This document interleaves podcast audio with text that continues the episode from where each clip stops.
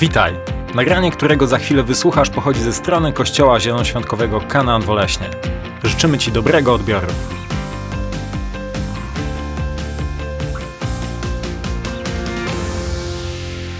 Witam Was czule. Moja żona dzisiaj mi zdradziła, jaka będzie temperatura i powiem Wam, kiedy tutaj byłem, muszę powiedzieć, że jest całkiem przyjemnie, ale nie ma dzisiaj z nami naszego pastora, a wiemy, jak on kocha ciepło. I pomyślałem sobie, Boże, tam, gdzie on jest, byle była klima, nie? Kochani, tytuł tego przesłania Czwarta góra. Jakiś czas temu mówiłem na temat mm, nowego początku. I e, będzie to kontynuacja. I chciałem powiedzieć, że e, podczas tego kazania poruszyłem temat czterech gór. Przeszliśmy przez trzy góry, dzisiaj będzie czwarta góra. Jedną z tych gór to była góra, na której powinniśmy, tak jak Abraham, złożyć swojego Izaaka. Czyli to wszystko, co zajmuje w naszym sercu miejsce Pana Boga. Druga góra to była góra, na którą wszedł Mojżesz, była to góra prawa, góra, która przyniosła tak naprawdę śmierć i nie polecałbym na tą górę e, wchodzić. I trzecia góra, ostatnia góra, była to góra objawienia. I na tej górze było przemienienie naszego Pana Jezusa w postać, którą miał naprawdę w duchową. I była to góra, która dotyczyła tak naprawdę przemiany nas, i była to góra łaski, i ta łaska powinna także przemieniać nas. I kiedy wejdziemy już na te trzy góry, zostaje nam czwarta. Ale na czwartą już nie będziemy wchodzić. Jest to góra, do której będziemy mówić. I zastanawiałem się tak naprawdę, bo o górze, o której będziemy mówić, tak naprawdę Pan Jezus mówi w dwóch Ewangeliach. Są dwie wersje, gdzie nakazuje, abyśmy wypowiadali słowa do góry. I na pewno w pierwszej historii nie chodzi mu o to, abyśmy, aby nauczyć nas wrzucać jakieś masywy skalne do wody po prostu. Tak naprawdę będzie to historia o mocy wypowiadanych przez nas słów i o tym, że Bóg traktuje to bardzo poważnie. Pierwszego fragmentu nie będę wyświetlał, Pozwólcie, że tylko go przytoczę, abyśmy chwycili cały kontekst. Jest to w Ewangelii Mateusza w 17 rozdziale od 14 wersetu. I była tam mowa o tym, że przed apostołami stanęła wielka góra niemożliwości, coś, co było dla nich niemożliwe. To znaczy, nie zdołali wyrzucić z chorego chłopca, który miał epilepsję, demonów. Nie zdołali go uzdrowić. I kiedy przyszedł Pan Jezus, po prostu jednym słowem skarcił tego demona i chłopiec został uzdrowiony. Myślę, że każdy z nas zrobiłby to samo. Wzięli Pana Jezusa na bok i mówili, dlaczego my nie potrafiliśmy tego uczynić? Więc Jezus powiedział, przez to, że jesteście małej wiary. Ale dodał do tego, zapewniam was bowiem, gdybyście mieli wiarę jak ziarko gorczycy, i to, co interesuje nas, i powiedzielibyście tej górze, przenieś się stąd tam, przeniesie się. Nic nie byłoby dla was niemożliwego. Lecz ten rodzaj demonów wychodzi tylko za sprawą modlitwy i postu. Więc myślę, że to jest zrozumiałe dla nas, że Jezus tak naprawdę powiedział, że jeśli chcesz mieć efekt i chcesz, aby Twoje słowa miały moc, to musisz przez bo użył tego pozy i modlitwy, ale tak naprawdę to musisz przybliżyć się do Boga. I kiedy będziesz blisko Boga, wtedy Twoje słowa, to co będziesz mówił, to co będziesz mówiła, będą niosły autorytet i ciężar spotkania z Nim. Ale mamy drugą historię, która nie jest tak łatwa do zrozumienia. I zastanawiałem się, czy nazwać to przesłanie, to poselstwo Czwarta Góra, a może tajemnica zielonego drzewa. I dzisiaj obiecuję wam, że poznamy tajemnicę zielonego drzewa.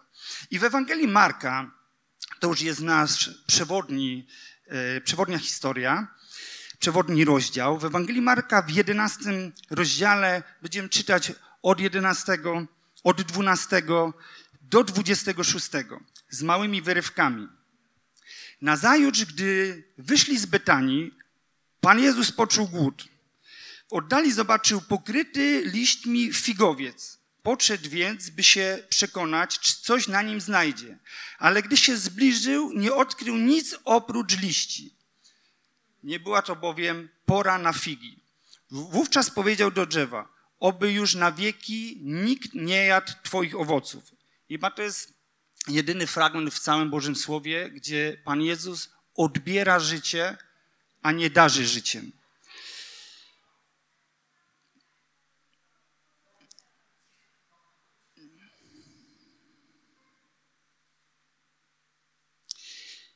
A przysłuchiwali się temu jego uczniowie.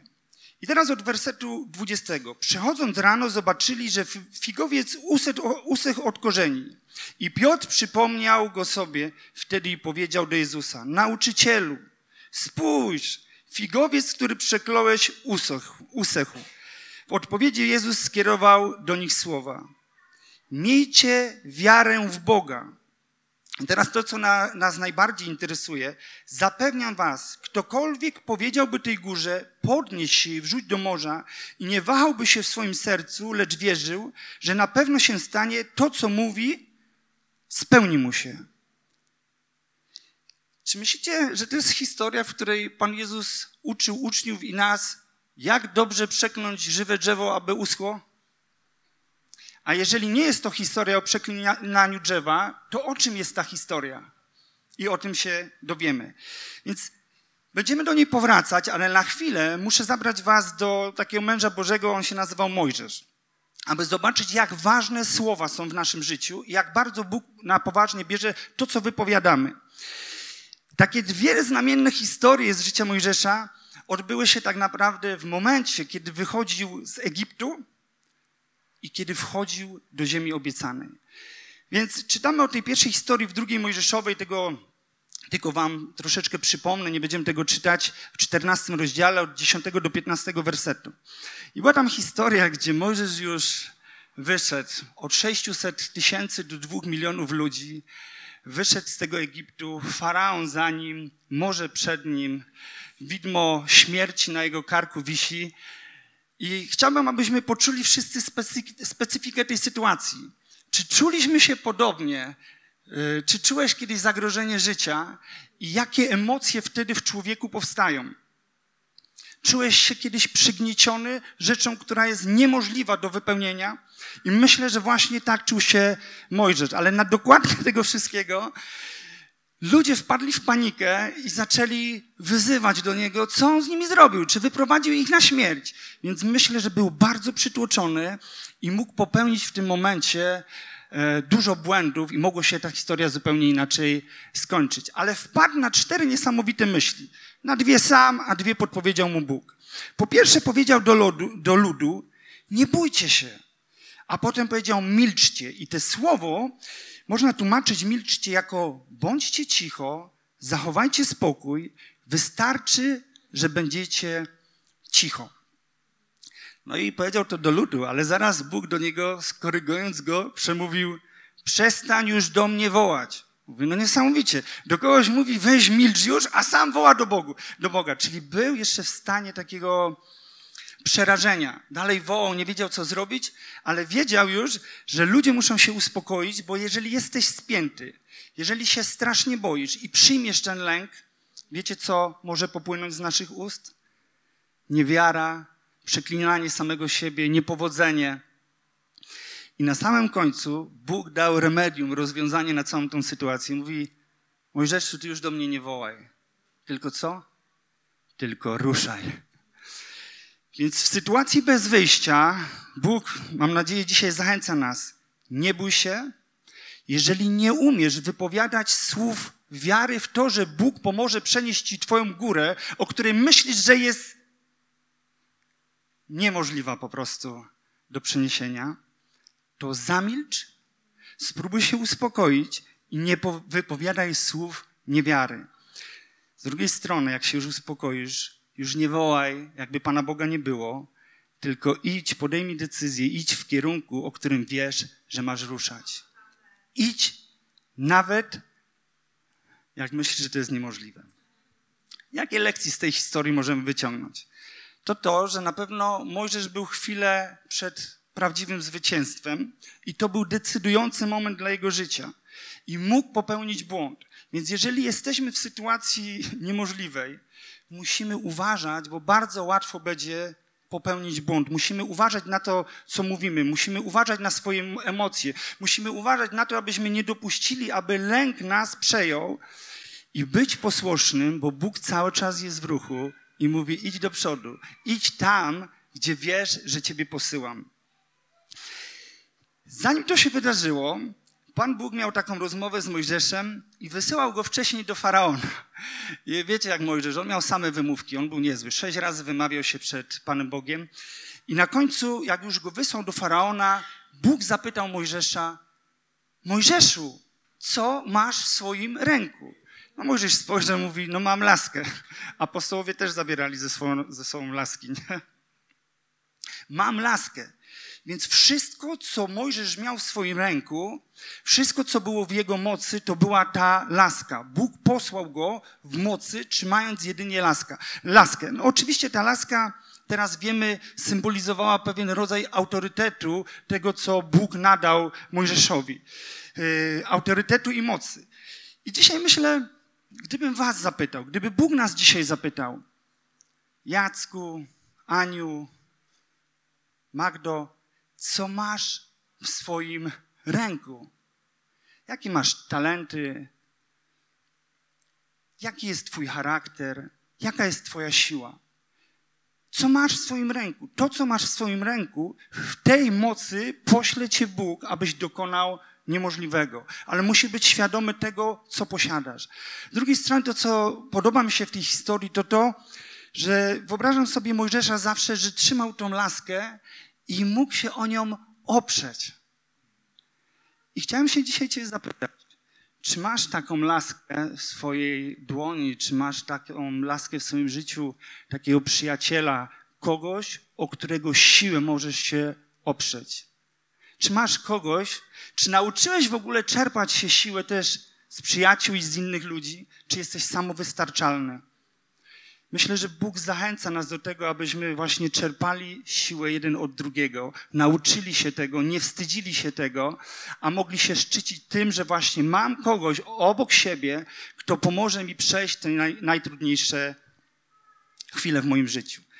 Ale my nie mamy w naszym wypadku żadnych lasek, mieczy, ani fizycznych narzędzi do przeganiania naszych gór i wrogów. Wiecie co? Nasz cud jest w naszych ustach i w naszym sercu. Ok. Więc reasumując tą część, Mojżesz wygrał, dlatego że wiedział, kiedy milczeć. Może nie wypowiedział słów autorytetu, ale wiedział, kiedy milczeć. I to go uratowało, jak zobaczymy dalej.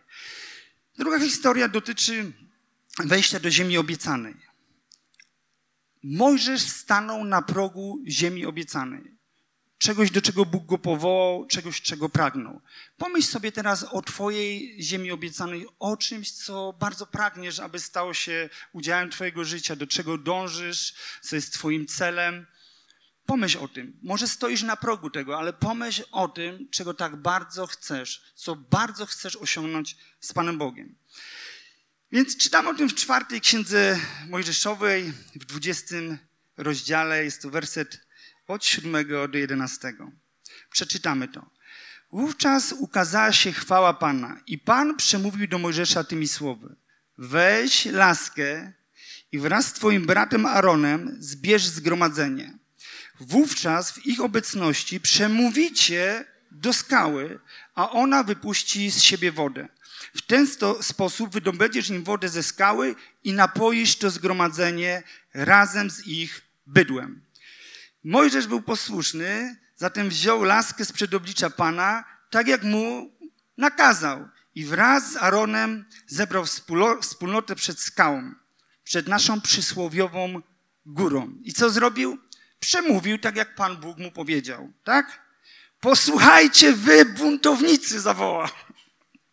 Posłuchajcie, wy buntownicy, zawołał. Z tej skały, czy z tej skały wydobędziemy dla was wodę? I po tych słowach, tak jak Bóg mu powiedział, podniósł rękę i przemówił do skały? Nie. I dwa razy uderzył laską skałę. Wtedy obficie wytrysnęła woda. Napili się ludzie i ich bydło.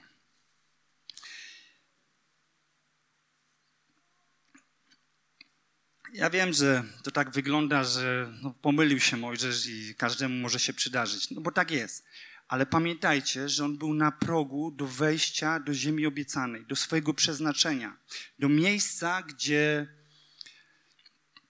całe swoje życie próbował dojść. I teraz posłuchajcie, jakie to było miejsce.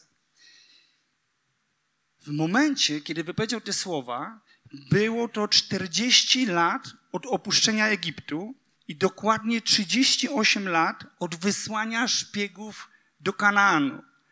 Pamiętacie to miejsce, kiedy zwiadowcy zostali wysłani i co zrobili? Zbuntowali się, szemrali przeciwko Bogu, nie wierzyli Mu. Było to dokładnie w Kadesz i nikt z nich nie wszedł.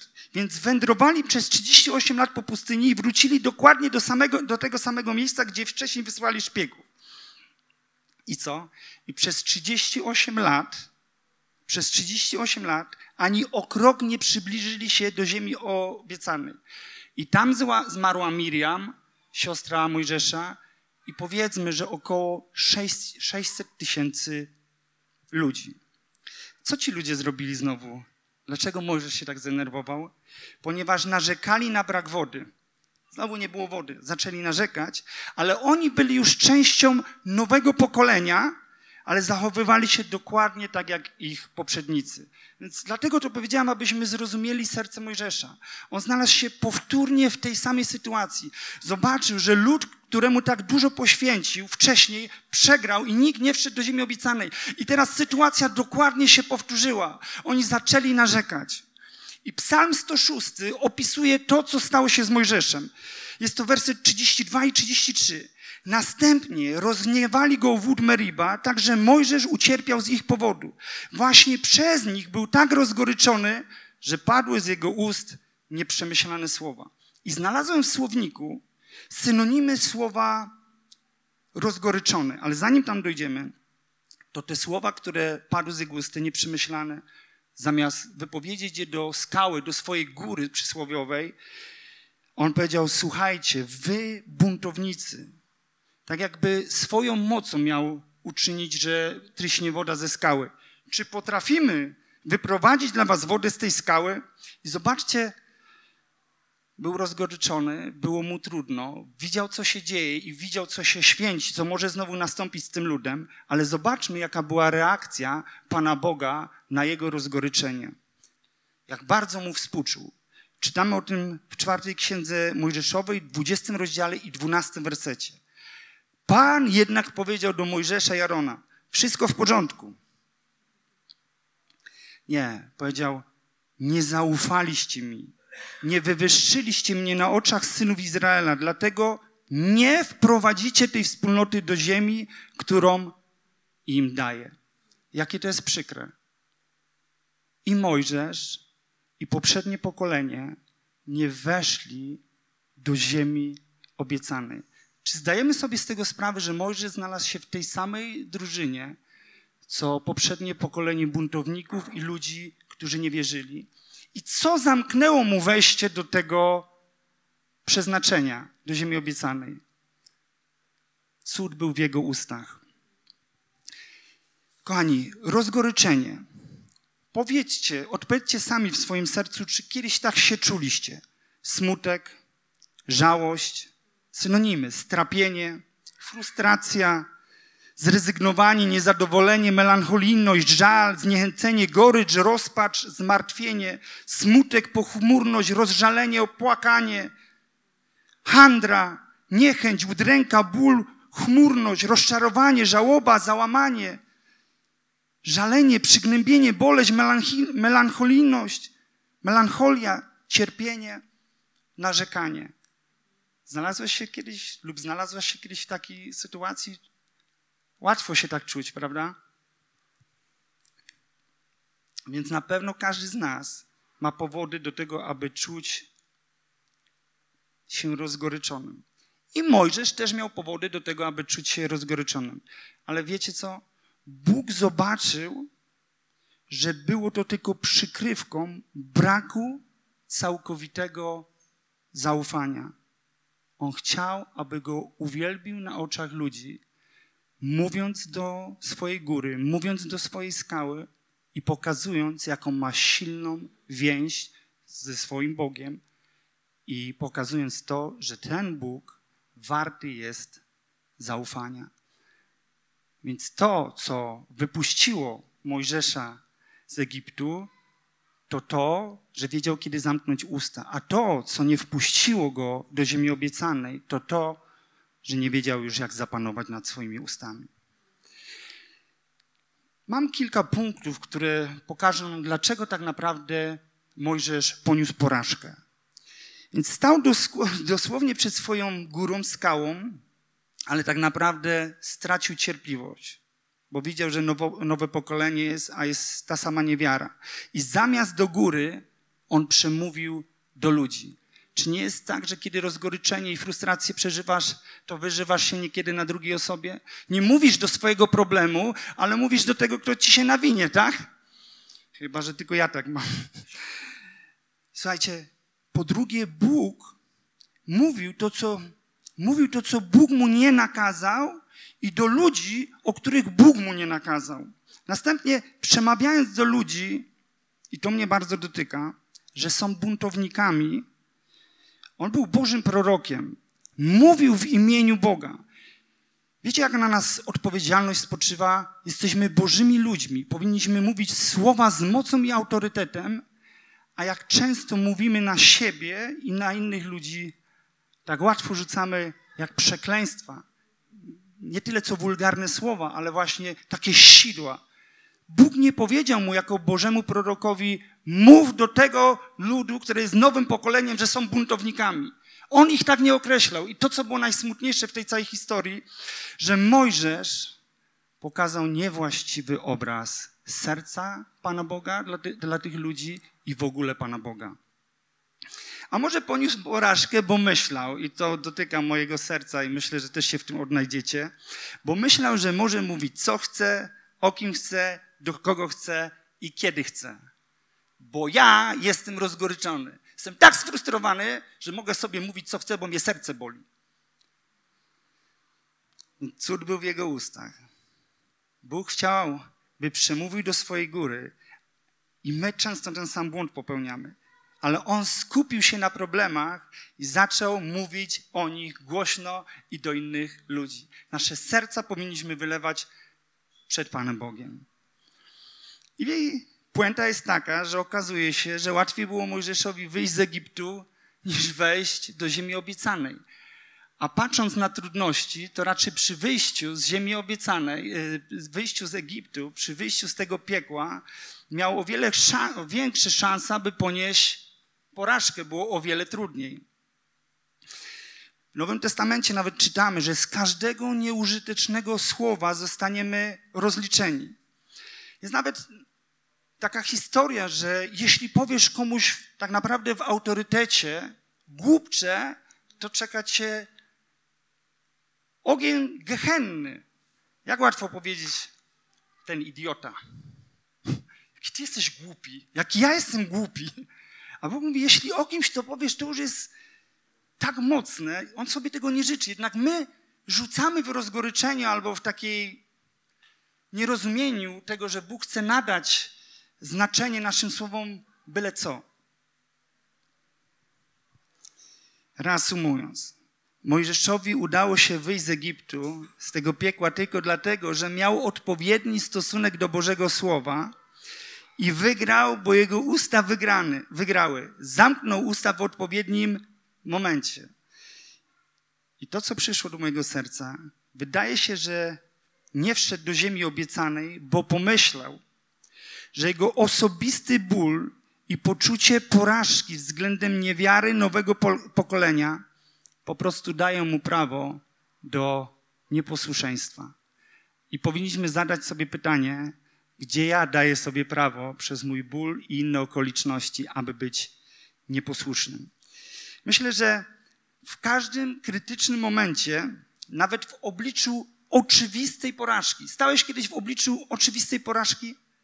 Nasze wyznanie nie powinno się zmienić, bo ono będzie informowało i nas, i innych, że Bogu warto ufać, nawet jak nasze oczy tego nie oglądają. Więc walcz z przeszkodami, a nie z ludźmi. Wracając do naszego zielonego drzewa i do jego tajemnicy.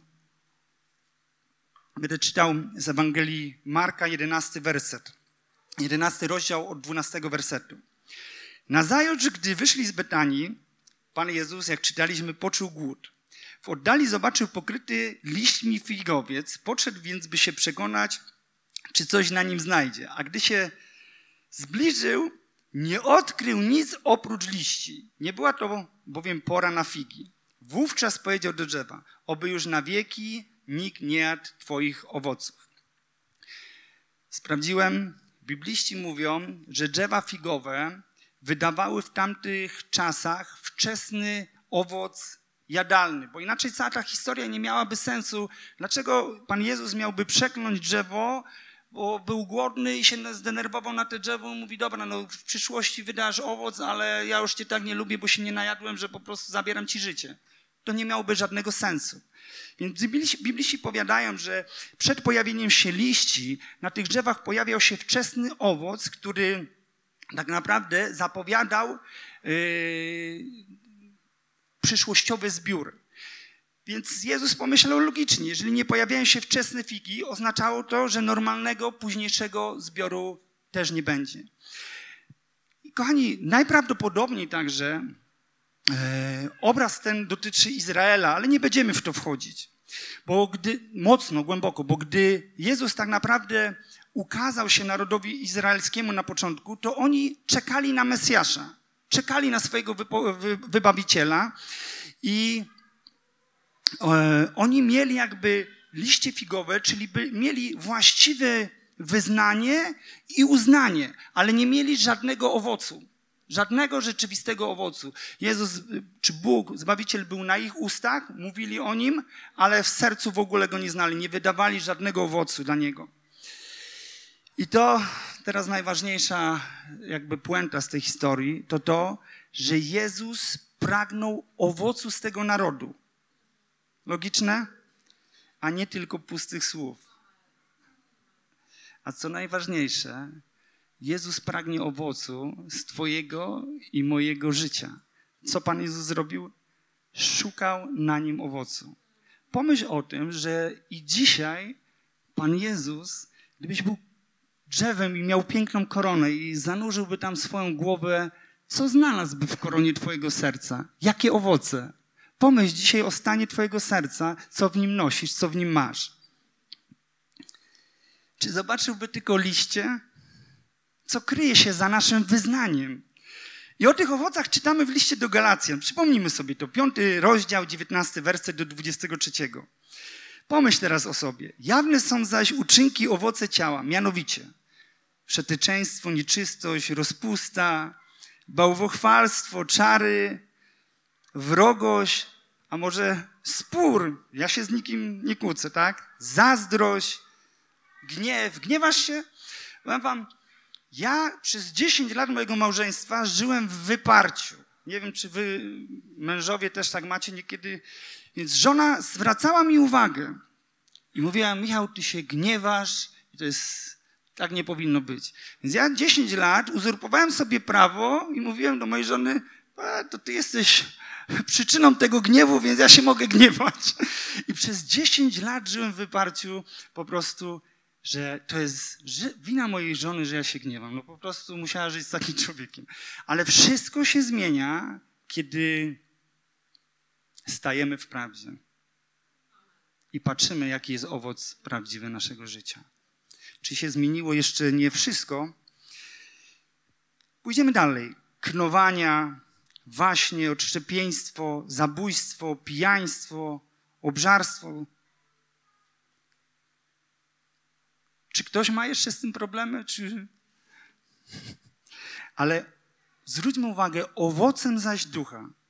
Więc jeden, wystarczy, że jeden owoc w Twoim sercu Bóg by znalazł. Miłość, radość, pokój, cierpliwość, uprzejmość, dobroć, wierność, łagodność, wstrzemięźliwość. Czy Bóg znajdzie takie owoce w naszym sercu dzisiaj? Czy mamy tylko przykrywkę i wyglądamy jak piękne, figowe, zielone drzewo? Podnosimy ręce, amenujemy, a tak naprawdę nasze życie nie wydaje właściwego owocu. Więc wyznanie, kochani, tak jak Izrael miał wyznanie, ono jest pierwszym krokiem do owocowania. I chcę zwrócić naszą uwagę na to, że Twoja wiara nie pójdzie dalej niż Twoje wyznanie. Co mam na myśli? Jeśli to mam na myśli, że lepiej wypowiadać prawdę niż fakty. To znaczy, gdybym był dzisiaj chory i wypowiadałbym tylko: Jestem chory, jestem chory, jestem chory, jak mógłbym zostać uzdrowiony? Jak to, co z moim sercu wychodzi z moich ust. Więc lepiej wypowiadać prawdę Bożego Słowa niż fakty. Faktem jest, że ktoś może być chory, może mieć chory kręgosłup, ale prawdą, którą wypowiadasz, powinno być, że ranami i sińcami Jezusa Chrystusa jestem uzdrowiony. Więc czymkolwiek dzisiaj jest dla ciebie Twoja góra, jakąkolwiek niemożliwością, wypowiadaj słowa wiary i to, co w Bożym Słowie na ten temat jest napisane, bo o faktach już wszyscy wiemy. Fakty nigdzie cię nie doprowadzą. Ok. Co do liści figowych, kochani. Patrząc na pierwszą wzmiankę o, nim, o nich, dostrzegamy, że i myślę, że to potem taki jest motyw przewodnik dla, dla, dla każdego wydarzenia, które jako pierwsze pokazuje Biblia. Dostrzegamy je w opowieści o Adamie i Ewie. Liście figowe były ich ubiorem, kiedy popełnili grzech i oddalili się od Pana Boga. Więc widzimy, że po grzechu te liście figowe stają się obrazem czego? Samosprawiedliwości człowieka. Samosprawiedliwości człowieka. Wyznanie jest poprawne, wyglądamy jak, jak zielone drzewo, ale Bóg w tym nie jest. Możesz się zastanawiać, co stało się, może się zastanawiał ktoś z Was, co stało się z Adamem i Ewą. Czy oni poszli do piekła, czy do nieba? Powiem Wam tak, dopóki byli ubrani, ubrani w liście figowe, byli straceni. Wszystko się zmieniło, kiedy przyjęli nowe szaty, które Bóg im dał.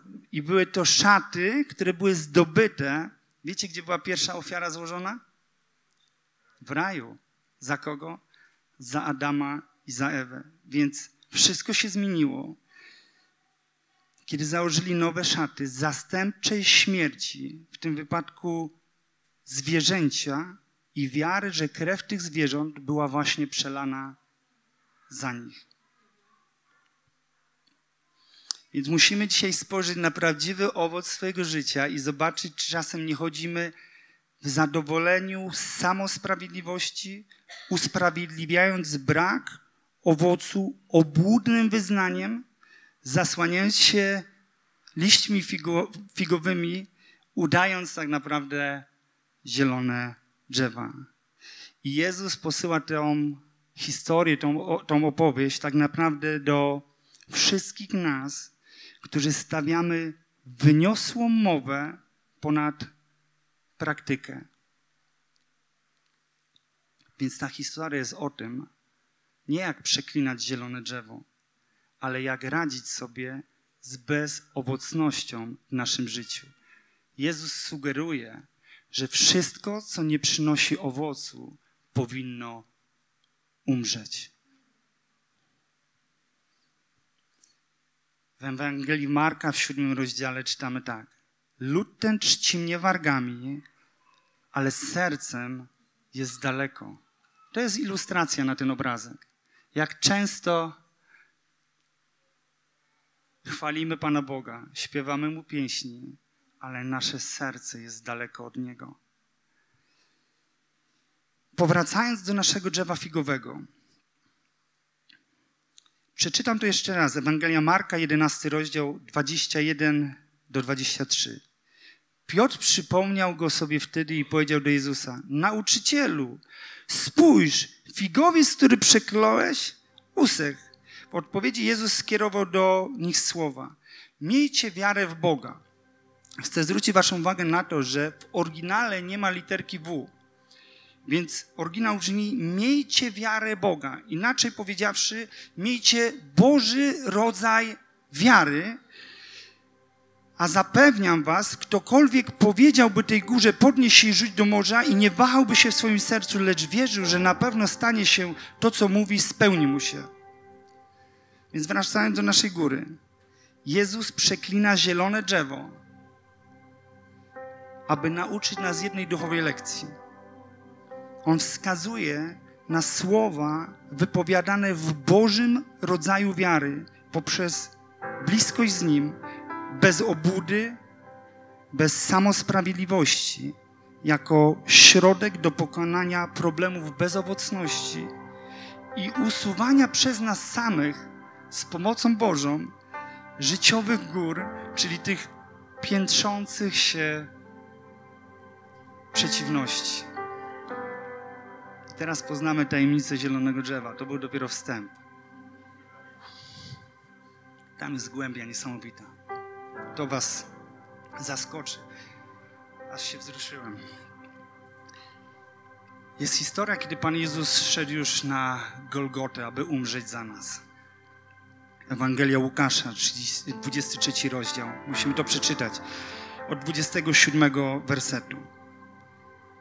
Bo niektórym żal tego zielonego drzewa figowego, że tak sobie uschło, a mogło pożyć. Ciągnął też za nim ogromny tłum ludzi, w tym kobiet. Biły się one w piersi i opłakiwały go. Wówczas Jezus odwrócił się w ich stronę i powiedział: Córki jerozolimskie, nie płaczcie nade mną, płaczcie raczej nad sobą i swoimi dziećmi. Bo zbliżają się dni, w których będą mówić: Szczęśliwe kobiety niepłodne, łona, które nie rodziły i piersi, które nie karmiły.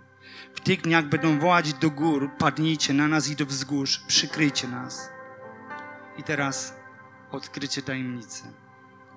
Bo jeśli z zielonym drzewem takie rzeczy czynią, to co stanie się z uschłym? Jezus był i jest zielonym drzewem. I Izrael, każdy człowiek na ziemi, po owocach Jego miłości może Go rozpoznać, kim On jest. I faktem jest, że Jezus przeklął te drzewo, aby pokazać nas, że bezowocność musi umrzeć. Ale to On był jedynym prawdziwym, zielonym drzewem, a ludzie Go nie rozpoznali. Czytając w liście do Galacjan, dowiadujemy się, że każdy człowiek, który nie potrafi wypełnić prawa, 10 przykazań, 613 przykazań, jest pod przekleństwem śmierci. Jeżeli raz zgrzeszyłeś, jesteś pod przekleństwem. I z tego się dowiadujemy, że każdy, kto nie wytrwa, wypełnił wszystkiego, co jest napisane w Księdze Prawa, co więcej, nawet z powodu Adama i Ewy cała ziemia została przeklę przeklęta zaczęły rosnąć osty, chwasty, ludzie zaczęli umierać, kobiety zaczęły rodzić w bólach.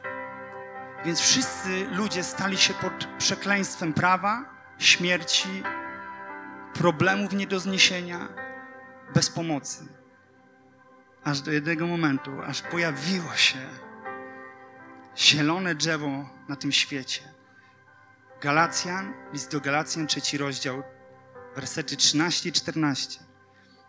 Chrystus natomiast wykupił nas od przekleństwa prawa przez to, że stał się za nas przekleństwem. To Jezus Chrystus, zielone drzewo, pełne owocu, nasz Zbawiciel wziął na siebie przekleństwo całego świata, począwszy od grzechu pierwszego człowieka wziął przekleństwo prawa, tego, czego ty nie umiesz wypełnić, tego, czego nie umiałeś i nigdy nie będziesz perfekcyjnie umiał wykonać, to On wziął na siebie karę za Twoje grzechy, za Twoją niemoc i za Ciebie i za mnie stał się przekleństwem. Zgodnie ze słowami, przeklęty każdy, kto zawisł na drzewie a wykupił nas, aby błogosławieństwo Abrahama stało się w Chrystusie Jezusie udziałem pogan, czyli Ciebie i mnie, tak abyśmy obiecanego ducha otrzymali przez wiarę. To, co chcę Ci dzisiaj powiedzieć, nieważne jak długo jesteś w ucisku, nieważne ile niepowodzeń przeżyłeś, nieważne co Twoje oczy widzą, a diabeł szepcze Ci, że jesteś w sytuacji bez wyjścia, nie jesteś przeklęty, jesteś błogosławiony.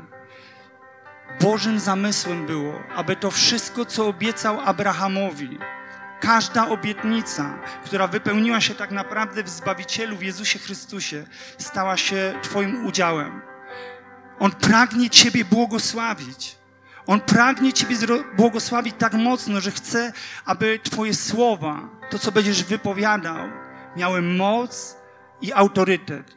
Do czego? Do przynoszenia zdrowia, do wyrzucania nieczystych, demonicznych, przeklętych bytów, a także do radzenia sobie z bezowocnością. Chcę Wam coś powiedzieć, jaka myśl mi przyszła. Że to może być czas przed nami. Widzieliście taką bajkę o wali górze i wyrwi dębie? Przed nami jest czas, w którym Bóg będzie pobudzał ludzi w tym kościele, aby, aby byli jak wali góra i wyrwidą. Ludzi, którzy będą wrzucali swoje góry i przyjaciół góry do morza. Przez to, że będą błogosławieni. To błogosławieństwo Abrahama miało roznosić się na wszystkie pokolenia. To błogosławieństwo miało być tak mocne, że mieli być błogosławieni ludzie, którzy byli zetknięci z Abrahamem. I to jest w Jezusie Chrystusie. Więc jeśli jesteś w Jezusie Chrystusie, Bóg chce błogosławić każdą osobę, którą spotkasz na drodze swojego życia. On chce, abyś potrafił wyrywać wszystkie góry, przeciwności, demoniczne ataki. Jak? Zobaczcie, nieraz jest to walka, ale Jezus powiedział jedno proste zdanie do tego drzewa i bezowocność zniknęła. Więc zapamiętaj, jesteś błogosławiony, żadne przekleństwo zakonu już teoretycznie nie ma do ciebie przystępu. W Jezusie możesz je złamać.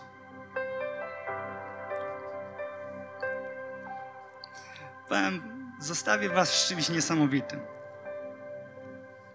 Ale nie ma tego w Biblii. Zanim do tego dojdziemy, chciałem zapytać dzisiaj Ciebie otwarcie, czy chciałbyś złamać moc bezowocności w swoim życiu?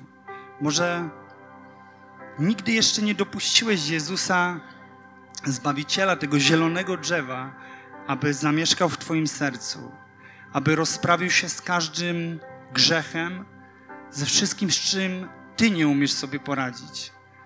Może chciałbyś właśnie swoimi słowami, które Bóg, tak jak w wypadku Mojżesza, traktuje bardzo poważnie i serio, wypowiedzieć krótką modlitwę, aby dać prawo Zbawicielowi, aby zamieszkał w Twoim sercu i zrobił z nim porządek. Jeżeli jesteś na to gotowy, chciałbym Cię poprowadzić w absolutnie krótkiej modlitwie. Po prostu powtarzaj to za mną, a tak jak zobaczyłeś na przykładzie Mojżesza, Bóg słyszy i traktuje Cię bardzo poważnie. Zresztą Boże Słowo mówi o tym, że jeżeli uznami wystamy, wyznamy, a w sercu uwierzymy, zbawioni będziemy. Więc jeśli jesteś na to gotowy, aby powierzyć swoje życie Bogu, aby zamieszkał w Tobie i pomógł Ci do końca Twoich dni przechodzić przez każdy problem, przez każdy grzech, powtórz za mną. Jezu, ja dzisiaj zapraszam Cię do mojego serca taki jaki jestem, taka jaka jestem, powierzam Ci moje życie. Zamieszkaj we mnie. Jezu, zamieszkaj we mnie. Ściągnij ze mnie każde przekleństwo.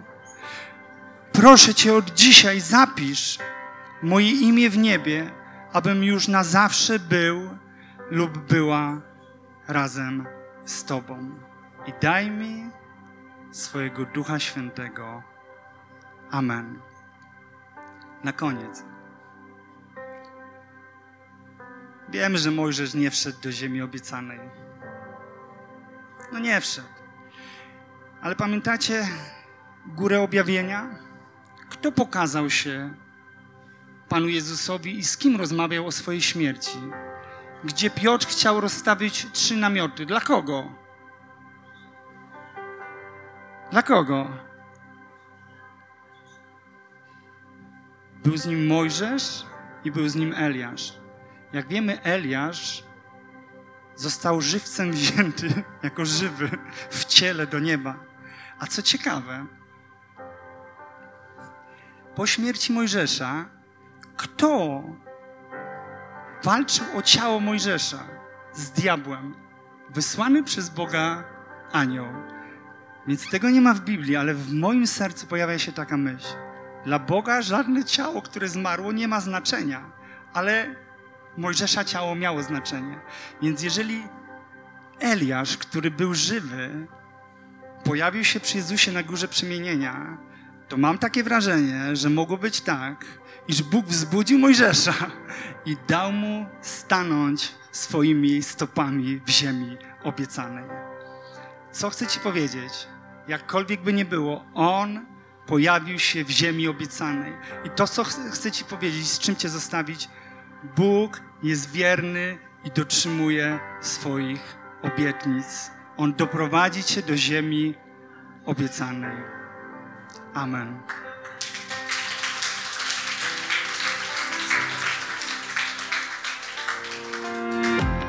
Witaj ponownie. Dziękujemy za wysłuchanie tego nagrania i mamy nadzieję, że pomoże Ci ono zbliżyć się do Boga. Jeśli dziś podejmujesz decyzję o zaufaniu Jezusowi i uznaniu Go Twoim Zbawicielem, to chcemy Ci pogratulować. Modlimy się o Boże działanie w Twoim życiu i zapraszamy Cię serdecznie do Kanaanu, ponieważ wierzymy, że Kościół, czyli wspólnota wierzących ludzi, to najlepsze miejsce do wzrostu i rozwoju duchowego. Szczegóły dotyczące naszych spotkań znajdziesz na stronie www.kanan.pl oraz w naszych mediach społecznościowych.